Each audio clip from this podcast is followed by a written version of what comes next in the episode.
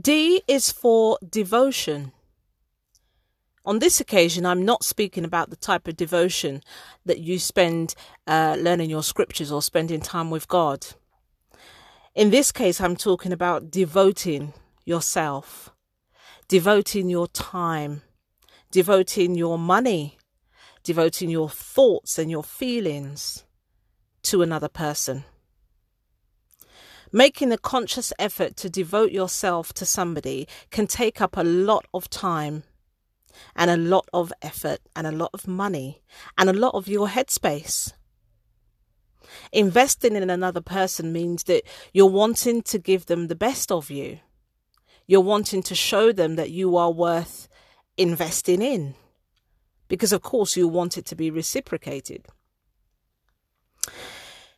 Even if you devote yourself to somebody and it doesn't work out, you will have invested a positive footprint into that person's life. You may be the person that sets the standard for them in choosing somebody else. Now, you probably don't want to hear that.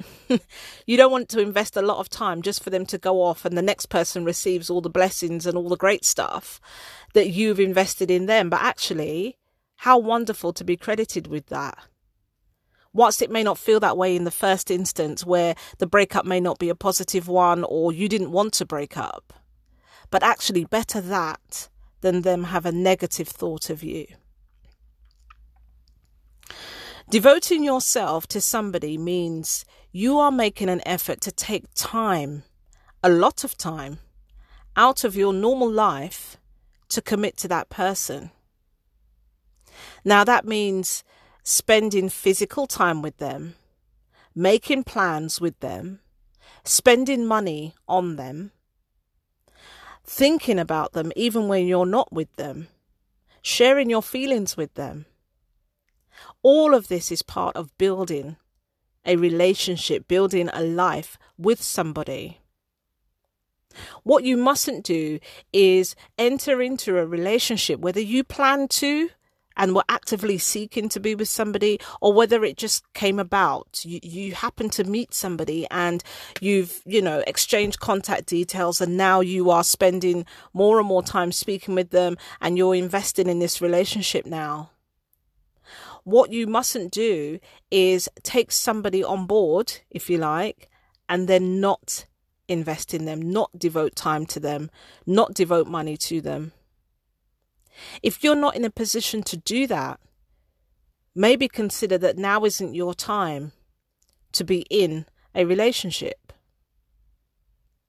I know of somebody who went into a relationship um, and at the same time they were working two jobs. They were also studying for a master's and had several responsibilities in their church as well. And it was just too much. The other person began to feel a little bit like they were coming at the bottom of the rung, the bottom rung of the ladder. And so that relationship couldn't continue.